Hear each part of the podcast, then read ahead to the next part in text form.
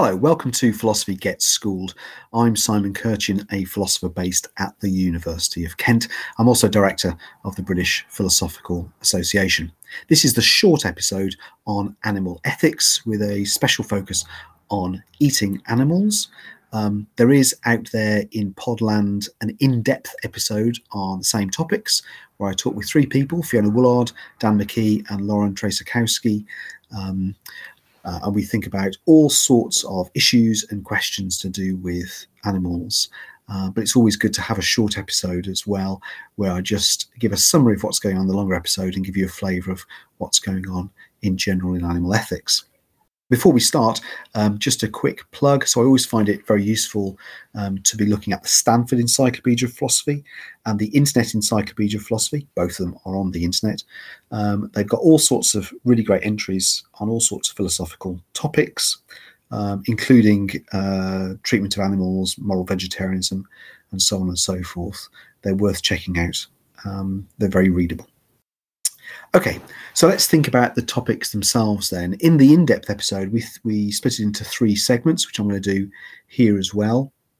The first segment, we think about lots of um, general issues to do with humans' treatment of animals and animal characteristics uh, that might uh, justify them having moral status. Then we have a longer segment where we think specifically about eating animals, both production of animals for uh, consumption and animal products, and then the consumption itself. And then we have a third and final segment, which is fairly brief, where we think about um, your traditional normative ethical theories and how they might apply um, to issues around animal ethics. So let's take each of those three segments uh, a little bit more slowly. So we start not by thinking about um, eating animals, but other ways in which humans interact with uh, animals. We start by thinking about pets um, uh, we all share stories about, well, three of us share stories about our cats. Um, and we think about what it is to be uh, human beings with domesticated animals, so cats and dogs, but also more exotic animals as well. And there's a, a, quite a big question going on at the moment among some philosophers about whether having domesticated animals, whether having pets, is morally right or wrong. Uh, I mean, they obviously uh, provide us with companionship. Um, and obviously, there are some domesticated animals um, that can lead very good lives and probably better lives. But there's also some other aspects of having pets. After all, we might have changed their natures, both changed the natures of individual animals, but certainly uh, changed the natures natures of um, species in in general. Um, if you just think about the history of dog breeding, um, over generations, humans have bred dogs in certain sorts of ways so they look nice and act nice, but actually, this might be against their nature. And in fact, um, some dogs have some very difficult um, uh, physical characteristics uh, which are, can be harmful to them because of breeding practices of, of human beings. Um, in a way, what we're doing is having pets to serve our purposes. Uh, and is that right or wrong? Very quickly, we move on to zoos and we think about uh, wildlife and conservation and think about the ways in which humans might uh, act also in the natural world and be stewards towards the natural world. And then the certain sorts of captivity that uh, animals might be kept in. So the zoos themselves, um, but also conservation, safaris, and so on. Again, with each stage, we are um, perhaps allowing animals to be a little bit wilder, but we're still um, constraining their nature. And is that morally right or morally wrong? And that then leads us on very quickly to think about entertainment, using animals as entertainment, um, TV, um, think about all sorts of, of uses of animals. Is there any sort of um, entertainment that animals can be put to that's morally defensible? That's a very interesting question for you to think about. We don't think about that too much in the in depth episode, but you might want to think about it. Um, we also think about traffic, and we, we say at one point perhaps um, how we respond to humans regarding traffic and allowing cars, buses, and so on to, to go freely. Um, comparing how we treat humans in that situation, comparing to how we treat animals, and thinking about roadkill is is a very important thing. Um, the last big topic uh, we mention is experimentation. So, is it right or wrong to experiment on animals? And what sort of experimentation? We briefly mentioned cosmetics, which uh, many people think is morally indefensible. But what about medical experimentation? What about where we're thinking about experiments on animals uh, to develop um, medicines uh, and medical procedures for humans? Uh, and what about um, when we're experimenting on some animals to help other animals if we're um, carrying out veterinary surgery um, as a type of experimentation? Uh, is that morally justifiable? So, all sorts of things going there, loads of examples. Uh, as I mentioned, we also list a few uh, characteristics that uh, animals have that some people think uh, are the basis or the justification for thinking that animals have moral status. We, we talk through them a little bit. Let me just list them for you here. So we start thinking about rationality. Um, can human, uh, can animals make plans? Can they make decisions? Or have they got something in their mental architecture that allows them to be approaching um, that sort of um, that sort of characteristic, being able to decide, being able to make plans. Animals may not be self conscious, although perhaps some of them are, certainly perhaps some of the greater apes, but they might have some aspects of their mental architecture which allows them to be conscious, right? To, to kind of some idea of that there's a, a, a life out there that they're living it. Um, some animals, many animals, seem to have uh, awareness of the past and then fears for the future where they might suffer again. Um, perhaps that might be enough to give them moral status. A different sort of characteristic people often mention when it comes to animals is that they're members of community, uh, just as we are, and perhaps that's that that uh, ability to show fellow feeling of any sort uh, is enough to give grant them moral status of, of of a type. And then also a classic discussion due to Bentham uh, and other utilitarians um, is it doesn't matter what animals think and whether they can reason. What matters is whether they can feel pleasure, and in particular, whether they can suffer, whether they can feel pain. And that might be enough to grant them moral status and as greater moral status uh, as we grant to human beings. So, in the second main segment, we talk about eating animals, which is one of the main topics that appears on the AQA uh, A level uh, philosophy uh, curriculum.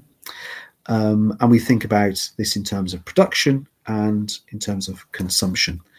Um, so we're talking here not just about uh, production of a few animals to generate a bit of meat, but that but that perhaps in and of itself might be wrong.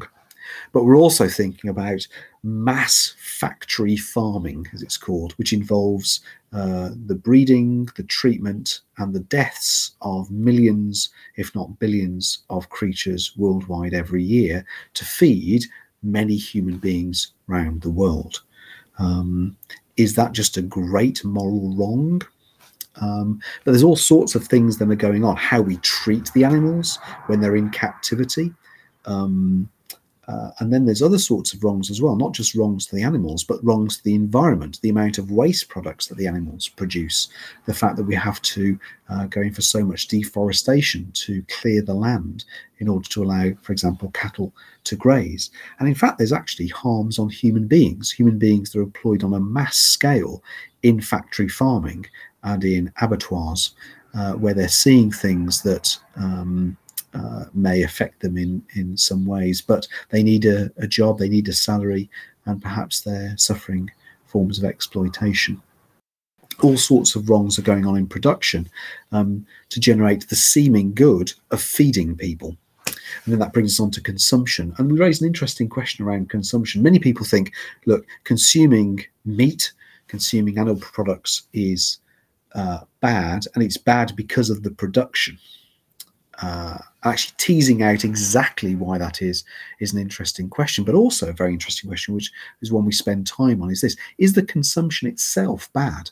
So we talk for a while about lab grown meat. So imagine you you have a, a, a cow, you nick it slightly, uh, perhaps it doesn't even feel it, and you have some cells from the cow, and then you can uh, grow meat in a lab um, which where where uh, an animal hasn't suffered at all. Uh, is it okay to eat lab grown meat, um, or is that consumption bad? We think about that for a while. Um, I mentioned animal meat and animal products, and for a time, towards the end of that second segment, we think about vegetarianism and veganism. I suppose the big question to ask yourselves there is if you're convinced of the moral rightness of vegetarianism, and you think it's morally wrong to eat meat, what's stopping you from becoming a vegan? Is it just practicality, or is there some sort of morally defensible vegetarianism compared with veganism? And that's a very interesting question to think through. Whatever, whatever your right thoughts about uh, meat eating and vegetarianism and veganism, it's a really interesting philosophical question to think about. As is another question I drop in at, at some point in that second segment. Um, if it's morally wrong for humans to uh, kill animals uh, and eat their flesh, is it wrong for animals to kill other animals uh, to eat their flesh. So here we're thinking about you know any sort of animals, perhaps lions chasing antelope. Um, and if it's not wrong, why isn't it wrong? Um, and again, thinking through that question is a really, really good exercise. In the final uh, segment, we think about all of this in relation to classic moral theories that you often study at A level or GCSE um, or elsewhere in around the world. You don't have to be doing A levels or GCSEs. So we think about utilitarianism, we think about Kantian deontology, and from that we think about a, a rights based theory, and we also think about virtue theory. So, very briefly, uh, your classic hedonic utilitarianism doesn't have to be a classic utilitarianism, but let's just stick with that for the moment. It might be that animals don't have rights at all, but they do have moral status. And what matters, as I mentioned earlier, for someone like Jeremy Bentham, is that animals can suffer. And of course, then you're just weighing up different types of suffering. It might still be that we can eat animals. This might seem a strange thing to say. It might still be okay for us to eat animals because the suffering that humans would endure for not eating animals would be would be too great. So it's just a simple calculation.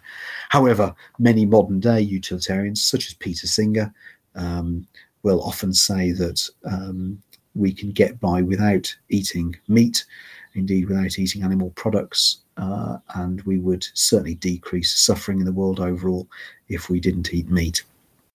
then you've got Kant's views, uh, which we talk a little bit about, um, and Kant tried to generate a type of hierarchy between humans and animals. And if there was uh, something bad about um, uh, mistreatment of animals and, and, eating animals, it was something about uh, degrading the human character, nothing about the animals themselves. But there are some modern rights based theories which say, unlike utilitarians, animals really do have rights. And they'll be looking back to some of the things I was saying earlier on around rationality, about consciousness that justify animals having rights. And no matter what's going on, there are some things you just can't do to animals because they have certain sorts of rights. Then we get into rights talk, whether rights are can be traded off against one another, whether absolute, and so on and so forth. And then there's virtue ethics, which again will often focus very much on uh, human beings and the sort of virtues we're cultivating um, it, producing meat uh, and eating it and eating animal products. So that gives you a quick uh, tour around various issues and questions relating to animals and animal ethics. There's loads more going on. We go through a lot more in the in depth episode and expand on these questions and our answers, but I hope that gives you enough of a summary to be going on with.